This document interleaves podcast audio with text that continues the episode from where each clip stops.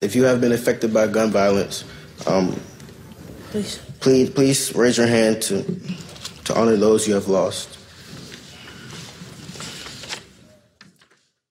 Hi, everybody, and welcome to Intelligence Squared. I'm John Donvan, and that recording you just heard, captured by ABC News back in 2018, was of a student at a DC charter school standing in a crowded auditorium.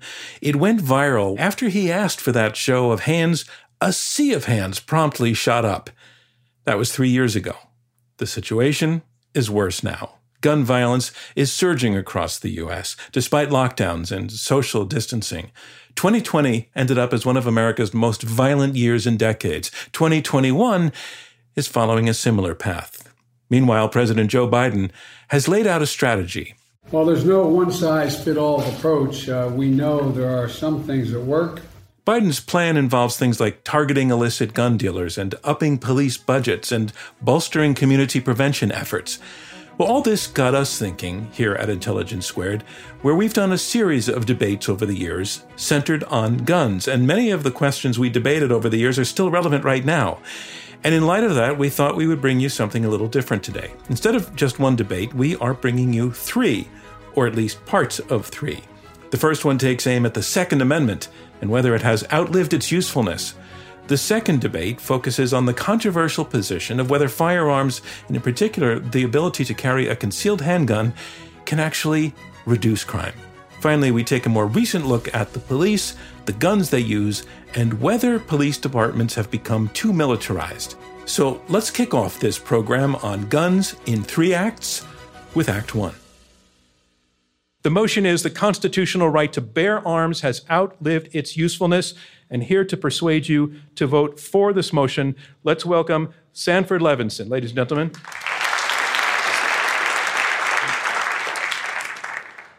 So let me give you the two reasons why I think the Second Amendment has outlived its usefulness in the 21st century. The first reason is precisely that it is anti federal. That is to say, one of the anomalies, sometimes it's very difficult to tell the players without a scorecard in the debate about gun rights. There are many, many people who define themselves as conservatives who rail against a rampaging national government that believes in one size fits all solutions to national problems. Well, this is not necessarily what Heller decides, but it is what the Supreme Court decided two years later in the McDonald case, where it held that every state in the Union has to toe a single line. Louis Brandeis spoke very eloquently of states as little laboratories of experimentation. Most states have chosen to experiment in favor of gun rights. There are some states or cities uh, very dense cities like Washington, D.C., that would prefer different experiments. Or in New York itself, one can well imagine a particular policy for the great cities of New York and a very different policy for uh, upstate New York, where there are far, far more hunters than is the case in Manhattan, say. And one of the things that a single national constitutional amendment, as interpreted by the Supreme Court, does is to stifle that kind of federalism. And I think that's a mistake. But there's a second real problem with constitutionalizing the right to bear arms in the 21st century. The right to bear arms, or the Second Amendment, had a kind of cosmetic value until 2008. It's not that people didn't write about it. I wrote about it. A number of people found it very interesting, but it played remarkably little role in actual American law. Beginning with Heller, it does play a role. But what does that mean? It means that you turn over decision making power to a group of federal judges who are highly divided, who have no expertise in this area, and who make often um, quite uh, remarkable, even unreasoned distinctions. Thus, for example, in Heller, Justice Scalia says that Dick Heller is protected, which I think is a perfectly plausible argument, but he suggests that Martha Stewart is not because she actually lied to an FBI agent and is thus a convicted felon. I don't think judges should be making those kinds of decisions. I think legislators should. Thank you, Sandy Levinson. Our motion is the constitutional right to bear arms has outlived its usefulness.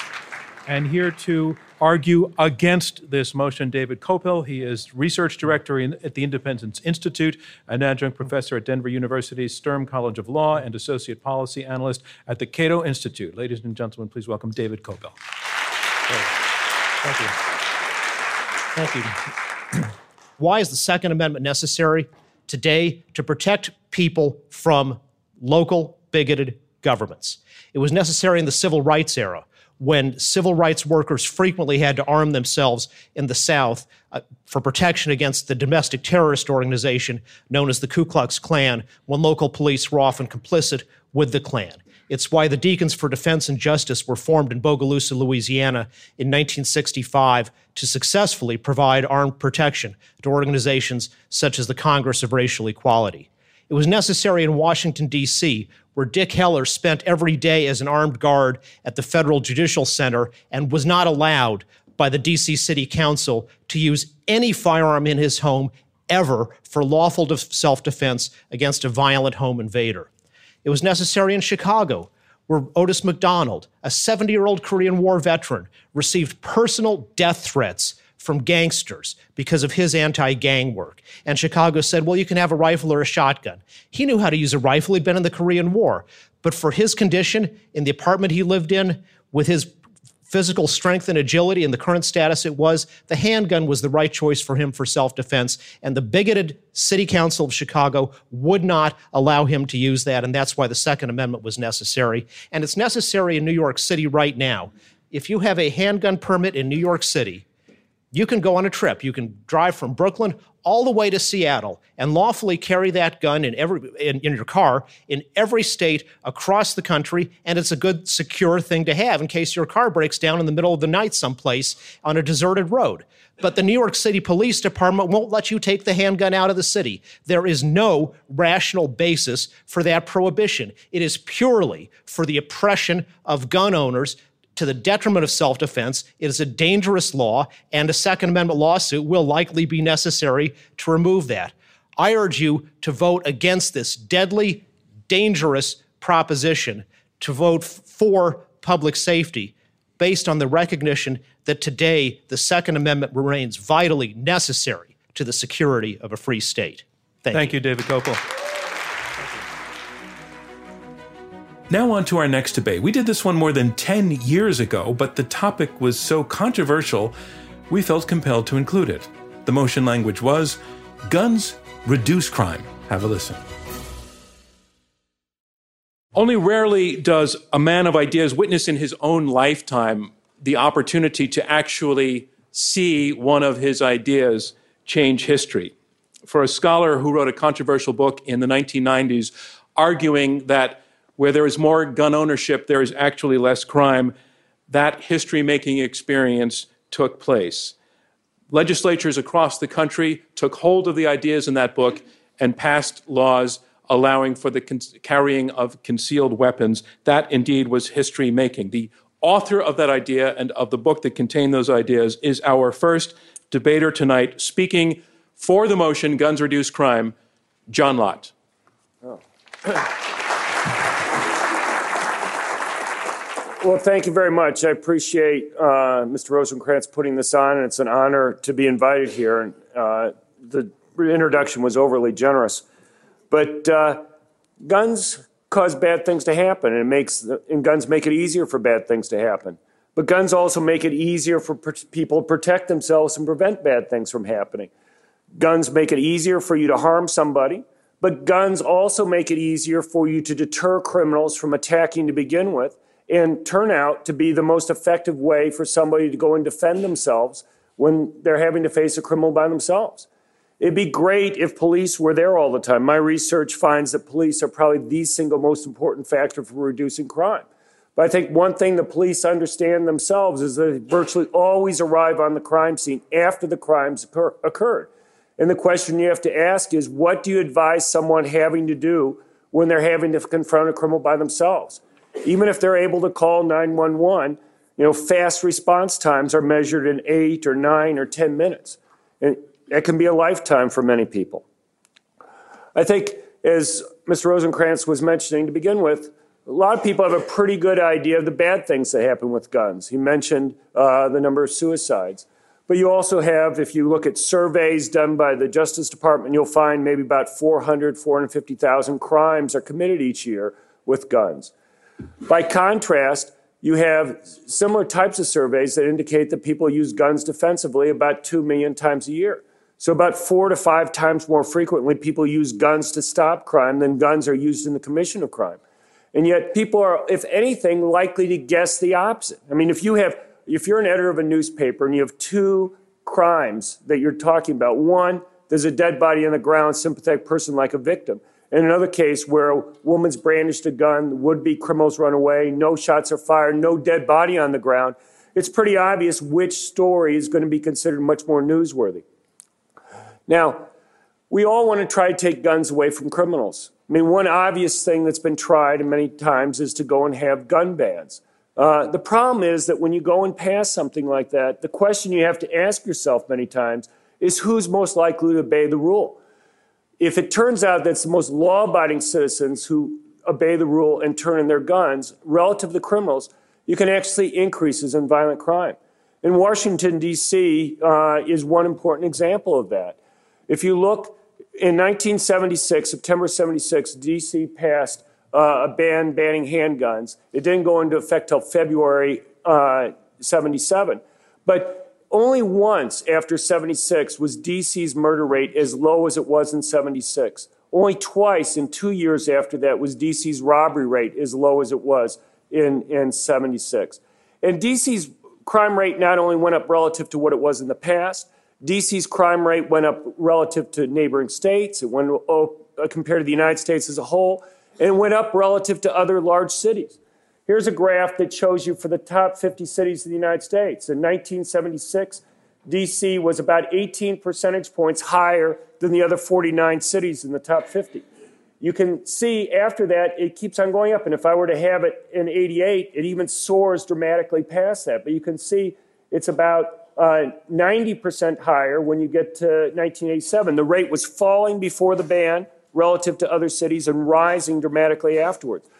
It's not just DC, though. In Chicago, Chicago's murder and robbery rates were falling prior to the 1982 ban, and they rose afterwards. They rose relative to other cities. One other way I can just mention for DC here DC was 15th of the top 50 cities prior to the ban. In half the years after the ban, it was either number one or number two, and it was number four another four years. So, two thirds of the time after the ban, it was one of the top four cities. It was nowhere even close to that prior to the ban going into effect. But it's just not in the United States. Worldwide, time after time, and it'd be interesting to have people try to show an example where this isn't true. When you pass bans, you see increases in violent crime rates. The UK, here's an illustration from The Economist. They banned handguns in January 97. Robbery rates, armed robbery rates were falling up until the time the ban went into effect and they rose afterwards. If you to continue this graph, they'd continue to go up. You've had a 340% increase since the ban went into effect in the rate at which people are harmed by guns. You look at Ireland, Jamaica. I mean, one thing is, people go and say, well, the reason why the Chicago and DC bans didn't work is because it's so easy to go and get access to guns in other places. Well, here you have ideal situations. You have island nations where it's relatively easy to go and enforce the borders and protect them. And yet they've seen huge increases in the numbers of illegal guns, because essentially all of them are illegal after these bans go into effect. And yet, just as we see here in the UK, if you look at Ireland or, or Jamaica or other places, you see time after time increases in robbery and murder rates and violent crimes. Now, one thing people often do is they look across countries and they say, well, look, England has a relatively low gun ownership rate, has a relatively high murder rate, even if their violent crime rate is twice what we are in the United States. And they may point to Japan or Germany or other countries, and they say the United States has more guns, more violent crime. But the thing they have to take into account is these other countries had much, much lower violent crime rates prior to bans going into effect. In, in 1900, for example, in England, in London, a city of millions of people with no gun regulations, you had two gun murders and five armed gun robberies that took place. And what you see time after time when these bans go into effect either drop, violent crime rates no longer drop, or they begin to start to go up, as you've seen in England and other countries. Probably one of the most controversial things we could talk about are gun free zones that we have in the United States for things like schools or other places. And we hear about these things, they, they dominate the news. But yet, one fact doesn't go out. You cannot find one of these multiple victim public shootings in the United States that occur that takes place in, where more than three or more, where more than three people are killed that doesn't take place in a gun free zone where civilians are banned from owning guns. You want to make places safer banning guns, you think are the easy solution to that. But again, if you pass a ban and it's the law abiding good citizens who obey the ban and not the criminals, rather than making it safe for the would be victims, you may unintentionally make it safe for the criminals who are intent on trying to harm others and make less for them to worry about. Thank you. Thank you, John Lott.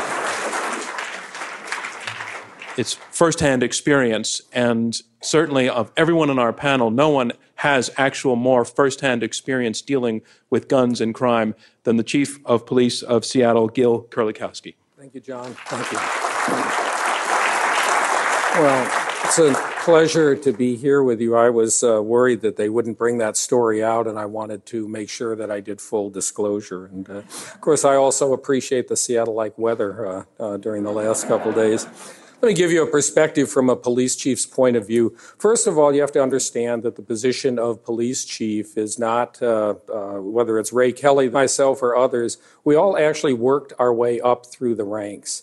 Um, a puff of white smoke didn't emanate from City Hall, and suddenly we became anointed with these positions. All of us worked as police officers and detectives and sergeants, etc. So we, we kind of understand some of the nitty gritty, although the television shows here in New York are so much better. The right, uh, Seattle, we'd have latte stories or something. But the right to own and possess a gun in this country isn't a debatable issue, and it's not the topic. Reasonableness, though, and common sense do come into play. I'm not a researcher, and I am certainly not going to play a researcher for this debate tonight, but I do want to cite a couple things because it provides a framework for you, but it also puts into my perspective 36 years of law enforcement experience. This is work done by Phil Cook. So the rates of assault, robbery, and rape will not noticeably be affected by more guns increase in the secondary market of guns will occur. What is it in the secondary market? Loans to and from family members of firearms, off the book sales, meaning that there was no background check, thefts of guns, of which uh, was mentioned, I am personally familiar with. The percent of suicide with guns is highly correlated with the prevalence of gun ownership, and the murder rate in large counties is closely linked to gun prevalence. An increase in the gun murder rate would uh, be expected, but there was no effect on the non gun murder rate. So you're going to hear from the other side about the deterrence effect. And in fact, John already brought a little bit about that up. More people, more people carrying more guns will deter criminals. In other words, the criminals will think twice before confronting a potential victim. I wish criminals were that smart. On the other hand, I'm really glad that they're not that smart because that's why we catch so many of them all the time. Since we have uh, almost uh, in the neighborhood of 240 million guns in the United States, I would think that these criminals would already get the message that there are a lot of guns out there and that if deterrence was in fact uh, carried through that uh, we would have seen it by now, but we haven't. The other side of this coin is will more armed citizens have an opposite effect on criminals? In other words, are the criminals going to now arm themselves, thinking that more and more and more people are carrying guns? Well, the union that represents the British bobbies, uh, the, who have been unarmed since Sir Robert Peel founded them, their union went forward and said, look, we do not want to be armed as bobbies in the UK.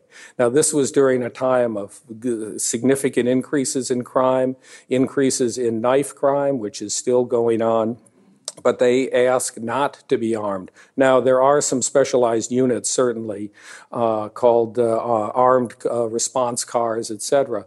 But for the vast majority of the bobbies in, the, in all of the UK, they are not armed, and they don't want to be because, one, they think it will only increase assaults on themselves, and that it will be a tit for tat or a proliferation of guns in the UK, which, like rabies, they have very few of.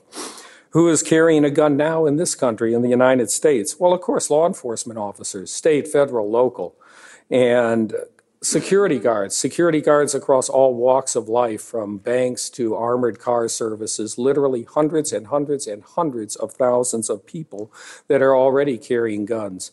And then there's a whole nother group of people, and those are the people that are able to go into their states and ask for a concealed firearms permit. There is a background check. It depends on the state on, on what's done. But essentially, they say, look, I sell jewelry, or I have a business that's been robbed, or you know what, I want to be able to carry a gun, like in Florida. And uh, they'll be able to carry a firearm as a concealed firearm. Here's the big unknown. Here's where research has not actually answered this question all of these hundreds of thousands of cops out there and security guards and citizens who have concealed firearms permits, how many are actually carrying a gun? They may have the permits, they may have the authority. When you're a new police officer, you're usually armed to the teeth and within a few days or months or years or whatever, you oftentimes don't carry the gun. It used to be that you were required in police departments across the country to be armed uh, whenever you were out and about, off duty or on. Very few departments have those rules anymore because the gun is difficult to conceal, it is uncomfortable, and it is difficult to secure. So when we think of all the people that are actually out there, how many are actually armed? We don't know. Now, whenever somebody gives you a simple solution to a complex problem, we all know that you can be assured of one thing it's wrong.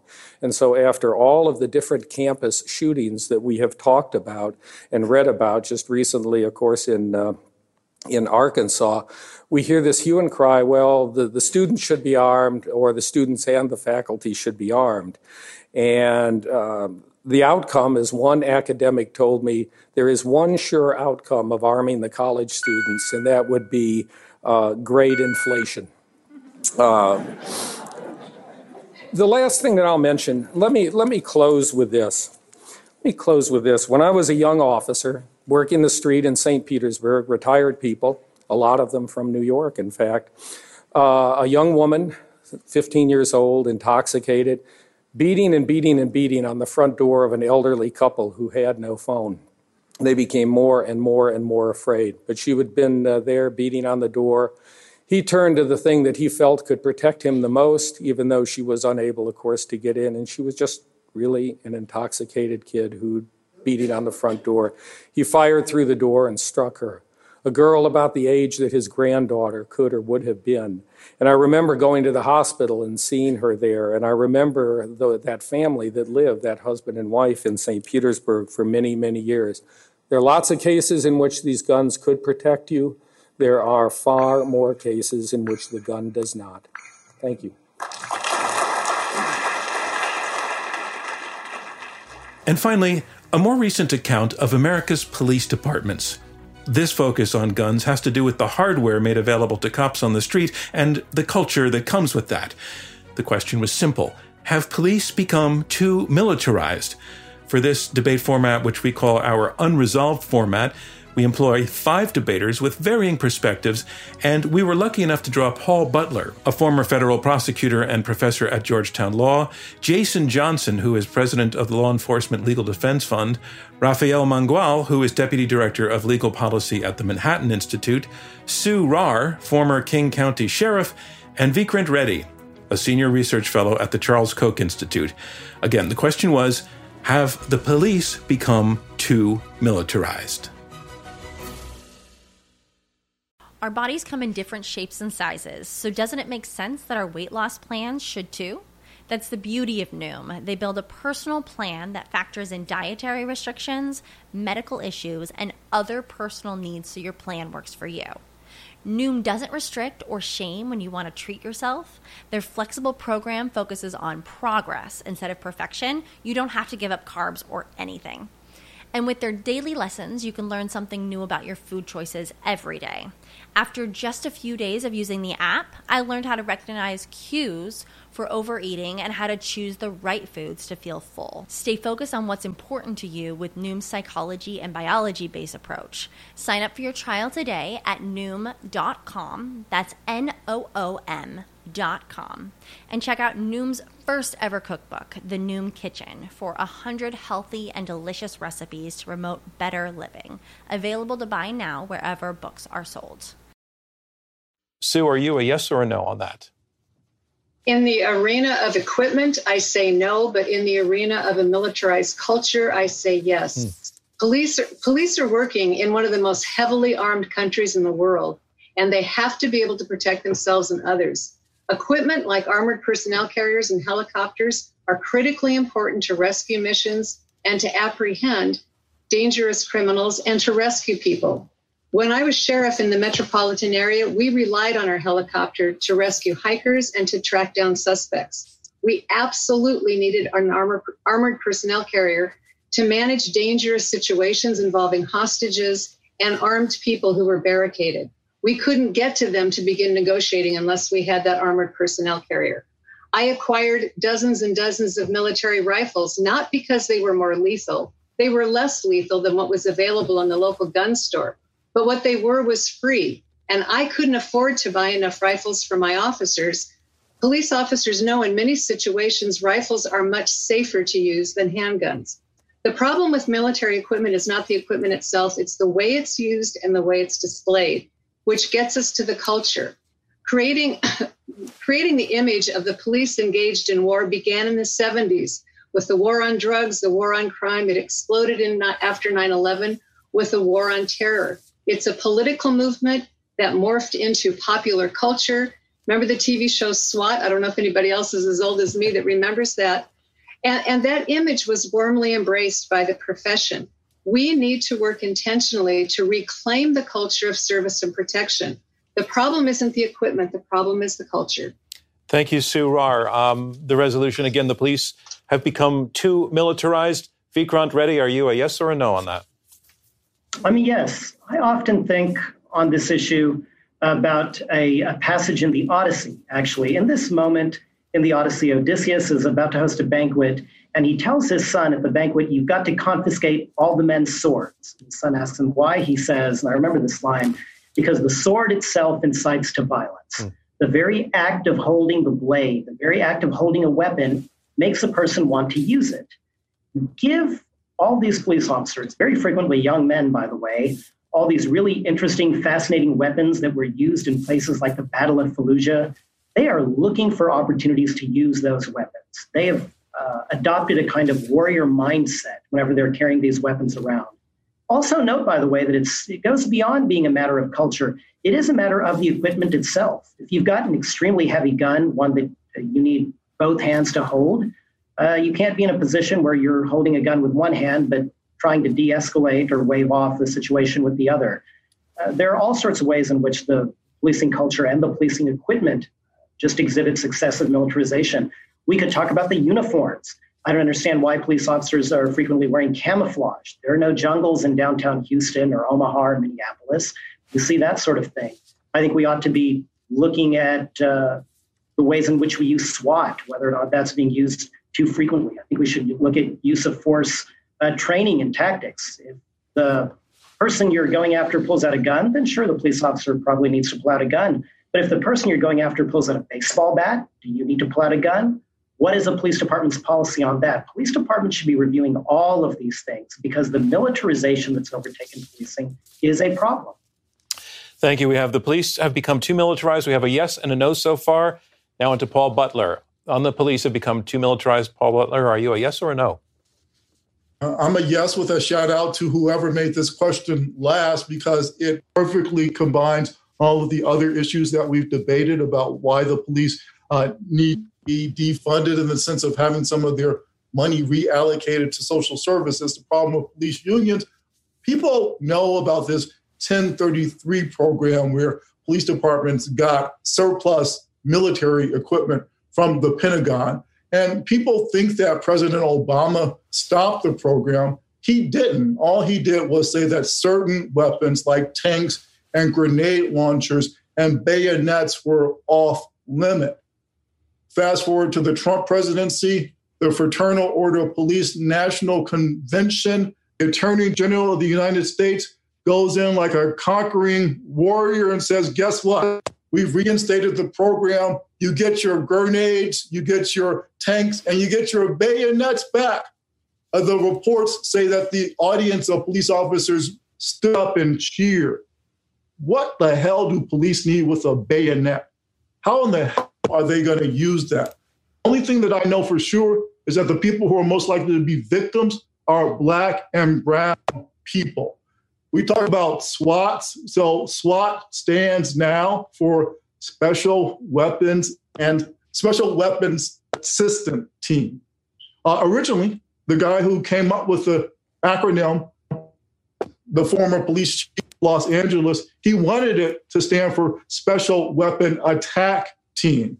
They thought that that sounded too bad, so that's why they changed the name. But that gives you a sense of the problem, the cultural problem that Sue has done really good work on. The problem is that police officers think of themselves as warriors.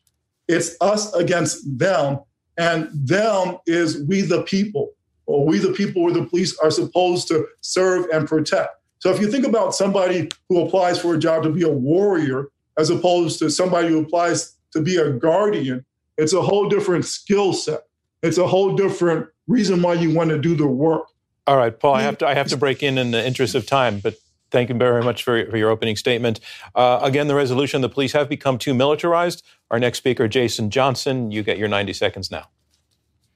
Uh, no, you're, you're. But my thoughts my thoughts overlap to a great extent with with those of Sue Rahr. I, I do agree that there are certain cultural issues in policing that uh, have become, you know, I don't know if militarized is the right term, but they don't square with what is uh, the most effective approach to serve the community and in all the different ways that law enforcement organizations and officers are, are, asked to serve the community. With respect to some of my um, my colleagues here on the panel that are, that voted yes for this motion, who I have incredible respect for, I think in some ways it's a little bit naive. Uh, you know, we, we're in a country that has about 15 million military style assault weapons out there in, in general circulation. Uh, last year in 2019, there were 417 mass shootings. We still face the, the risk of, of terrorism that local law enforcement is a first responder to. Um, and our officers need to be prepared to address just even a routine a hostage barricade situation. There is no one else that's going to respond to that. They're, they're, they're the, the, social workers and the addiction counselors and, and everyone else is not going to respond to and address that situation. It's going to be local law enforcement. They need to be properly trained, properly equipped. That may include uh, having a SWAT team. They may be wearing green BDUs. Uh, but there's a reason for that. They may be operating an armored personnel carrier that they got from the federal government. It won't have a, a gun on the turret, but it will be armored and it will allow negotiators to get to right in front of the hostage taker and, and engage in a dialogue. There will be medical professionals as part of that SWAT team, as most SWAT teams are now in, incorporating and embedding uh, medical professionals, including mental health professionals and others, as a blended response. And th- these are all good things.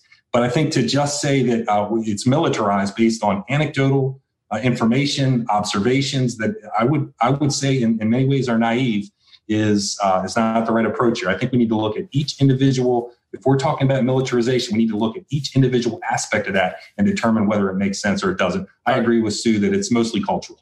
Thank you, Jason Johnson. And our last debater on this resolution, Rafael Mangual. Uh, the police have become too militarized. Are you a yes or a no? I'm a no, and I'm a no as to both uh, equipment and culture, simply okay. for the reason that uh, there's just no evidence in, in, the available data. And you know, again, I'm going to rely on empirics here.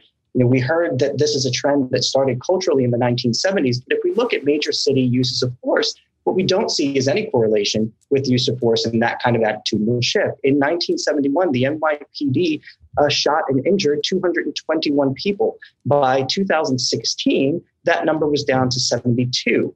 In Chicago, between 1974 and 1978, police shot approximately 131 people per year. In 2018, that number was just down to 43. We heard about SWAT. Well, let's look at SWAT involvement in cities across the United States. Within the NYPD, ESU officers, emergency service units, which was our, our SWAT team here, uh, and in 2019 did not record a single shooting. In 2018, ESU officers were involved in just one shooting. In 2017, just two. In Chicago, SWAT teams filed just 26 or 0.003% of the department's 10,068 tactical response, they have to follow when uh, a use of force like a punch, a kick, or a gunshot is recorded. If we consider a, a comparison, an international comparison between us and the UK, we do not see uh, varying rates of, of, of uh, civilian complaints with respect to police use of force.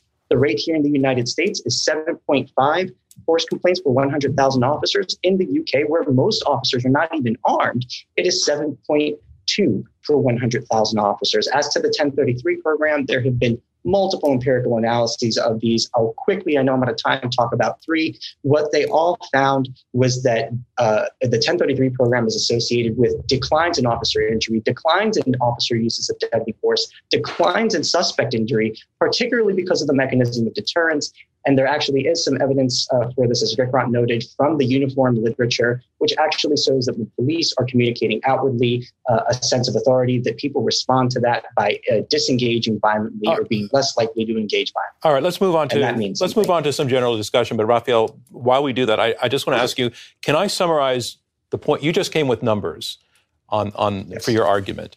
Can I summarize that by your saying that in general, compared to say 20, 30 years ago, that there is less violence in the interactions between police and the population than there was 20 or 30 years ago? There's less violence? That's right. All right. I want to take I want to take that. I want to know number one. I, I want to take it to Vikrant. Do, do you challenge that assertion? And if you don't, does did, did Rafael just blow up the whole notion that the militarization issue is one of concern at all? That militarization is, as Jason had said, the wrong word here. No, not well. Let me begin by saying that I, I don't challenge the assertion that there is, uh, you know, less police violence uh, than there had been in periods in the past that Rafael is talking about. I, I think that is true, and I think I believe Rafael has written about this to some extent. What we are seeing is concerns that are erupting because of things like viral videos. Now, having said that, I don't think that that blows up the argument. These uh, these instances of violence do happen, and uh, they still happen more frequently than I would like to see them happening. They should be reduced. It's also true that uh, we do have these viral videos, and like it or not, uh, they're out there and they really, really damage police community relationships. Police officers should be the very first ones saying, We want to do everything we can to ensure that we have good relationships with the members of the community, that they don't view us as warriors, that they do view us as guardians, they view us as protectors and helpers. And these uh, really terrifying weapons uh, don't help that process. I should note, by the way, that I, I take Jason's point that um, we live in a uniquely militarized society, uh, civilian militarization. It's not Japan, it's not Belgium. We're never going to have uh, that kind of reduction in police militarization. But you can still have reasonable limits on these things. I read stories about uh, the city of Keene, New Hampshire, population 24,000, having an armored tank to guard its pumpkin festival. Those kinds of things happen. Those are real. It's a real story.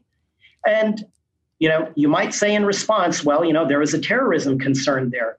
I think the way that you handle terrorism is that you're a realist about the fact that, yes, some police departments are going to need very sophisticated weapons. Yes, New York and LA and Chicago, these places can serve as nodes, and you can very rapidly deliver these weapons to places that need them if they happen to be needed in a small uh, suburban or rural area. Okay. But the idea that you would give those weapons to 12,000 or 18,000 different police departments, I just don't see that as Let me bring in let me bring in Sue Rahr. I just want I just want to clarify something. we don't police officers we're not saying they have to be either warriors or guardians. They have to combine both. Hmm. They have to see themselves serving the role of a guardian but they must also have warrior skills, warrior courage, and warrior equipment. The problem we have with the appearance of over militarized police is a failure of leadership. And that are, I'm talking about the people who make decisions about when that equipment will be pulled out. It is patently ridiculous to be a, to bring a tank to a pumpkin festival. Some of the things we saw in Ferguson that inflamed the country were an inappropriate display of that military equipment. You need to have strong leadership that has the courage to tell officers what kind of behavior is okay and not, and where where the equipment should be used. But I think it would be a terrible disservice to our communities to say you have to pick one or the other. So, so you you you spoke in your opening on this particular motion about you have concerns about a culture, but yes. you, you, say it's it, but you think the equipment is necessary. But we heard Vikrant yes. Explicitly say, and Paul Butler, you know, more implicitly said the equipment kind of affects the culture. That one, that you know, especially Vikrant said, you know, young men get these guns, they want to use them, and that's why you need strong leaders. but but but but but I want to ask you: Do you think that's a real dynamic? Do you think that that the weapons sort of attract a kind of certain either individual or uh, elicit a certain kind of behavior? So driving fast with lights and siren and having guns yeah that that is going to attract people that are attracted to to excitement and adventure. We have to look at how we recruit police officers, but we can't we can't discard important equipment because we don't have strong enough leadership to manage the culture of their agency. We need to pay more attention to that. Would anybody on the panel like to suggest what equipment should be discarded that's now in the hands of police forces? Me, me, me, me, me, me. Go, me. Paul. Sure. Um, how about the, the bayonets and the grenade launchers? I agree. Remember, President Obama didn't uh, take away everything; he took away those, and the cops were mad about that. That's why Attorney General. Not all the cops. Done.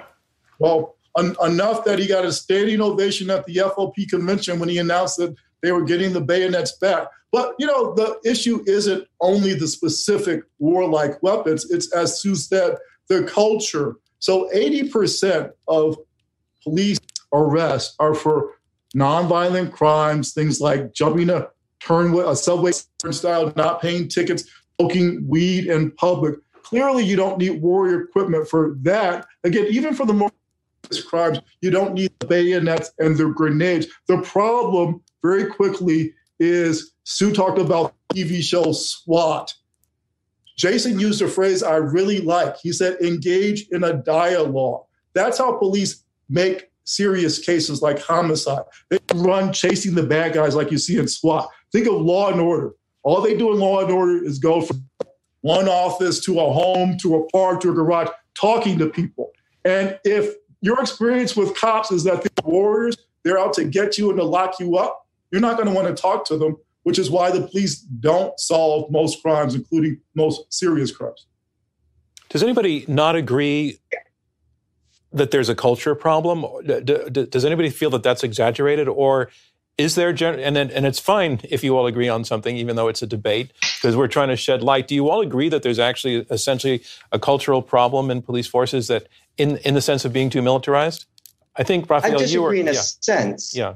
Yeah, I, I, disagree in the following way. To the extent that there has been a cultural shift toward militarization, I have yet to hear any evidence connecting that culture with the kind of negative outcomes that are bringing us to this table here today. Right? It's there the trust. The, the no, negative the negative outcome is broken trust. Not we're not it's not about the crime rate or the number of shootings. It's caused a break in public trust. Right, but if you look at levels of public trust in Gallup polls or other polling, you know, over the last two decades, trust in the police has remained essentially constant uh, again, I just have yet to hear any kind of, of, of, causal evidence actually linking the two together. What we uh, see, I, I, I, crime, crime, crime has gone down. Crime has gone down. Training has improved, but trust right. hasn't. And and the the uh, clearance rate for homicide is sixty percent. In Chicago, the clearance rate for shooting is lower than twenty percent. That's your evidence. Again, make those cases is when the community trusts you. When the community doesn't trust you, they don't talk to the cops, and then we. Under, so Rafael, you're, you're, you're hearing Rafael. Yeah, Rafael, I think you're being told nobody's questioning your numbers, and at Intelligence Squared, we appreciate people who bring numbers and evidence, but I think they're saying they're not relevant. That they're not they're not the relevant metric. And so yeah, I, take that I, on. I, am not sure I'm, I'm, I'm, understanding why that's so. Right? I, I, understand the mechanics of the argument that that, that trust is is somehow um, you know uh, being affected by this this militarization. But is there really any evidence that police were trusted to a higher degree in the 1970s by the Black community on the south and west side of Chicago? I don't think that there is. Um, what you know, yeah, are, are, are there low clearance rates in some jurisdictions as compared to others? Yeah, but the clearance rate in New York City is significantly higher, and you you, you can actually see that that we have just as much militarization. And again, I would just point to the data from Chicago SWAT. They are, are involved in 0.00 3% of all uses of force by police in that city. I have yet to see SWAT officers enforcing the kind of nonviolent crimes that Professor Butler uh, uh, has noted. The reality is, is that they are not involved in that kind of enforcement effort. There, there are some shows of authority, you know, through rolling the tanks down when there's a riot or a protest, but the evidence uh, shows pretty clearly that that's actually associated with good things. Again, one last, one last study I'll point to: Olugbenga Ajilore, a senior economist, very liberal, Center for American Progress did a study of the 1033 program and found, quote, little evidence of a causal link between general military surplus acquisition and a documented use of force incident. In fact, the acquisition of military vehicles leads to fewer use of force incidents. And that is because of the other data that show that that kind of show of force actually deters criminal behavior, which minimizes those kinds of fraud interactions that I think we're all All right. About. Jason Johnson, Jason, let, me, let me bring in Jason. Uh, hasn't had, okay, Paul. tank on every corner. I'm John, sorry, I, Paul. I, I, I, question that I was talking over you, Paul, and I want to hear what you had to say, and then I want to go to Jason. No, I was just saying uh, what we were just from Vic is a great argument for uh, a tank and a bayonet on every street corner in Chicago. Jason? Well, there you have it, John. The question was Is anyone exaggerating the issue of militarization? And I think we just heard it. Um, American police are not using bayonets, they're not using uh, grenade launchers. And that's a great talking point. That's a great thing to say to, to attract attention to this, but that's actually not happening. Uh, the, I don't know what happened at the FOP convention. My, I suspect that maybe the attorney general said that they were going to open the 1033 program back up. I can promise you, if he mentioned bayonets or uh, grenade launchers, that would not elicit a positive response. But it's not police equipment and it's not used by police in America. So I, I, think really we just need to focus on what the real issues are and not just um, you know inject a bunch of um, ex- exaggerated rhetoric. Okay, that is it for our program. Debating Guns in Three Acts. We hope that you have enjoyed this program. I hope it was enlightening and a bit more in depth and offering more nuance than you might find elsewhere. I want to say thank you again to all of our debaters and thank you to our audience, you, for joining us, for being part of this, for helping us to raise the level of public discourse by insisting that debaters debate well, that they be smart, that they bring information, that they bring logic, and all the rest of it that we enforce and believe in here at Intelligence Squared US. I'm John Donvan from Intelligence Squared US. Thank you so much for joining us, and we'll see you next time.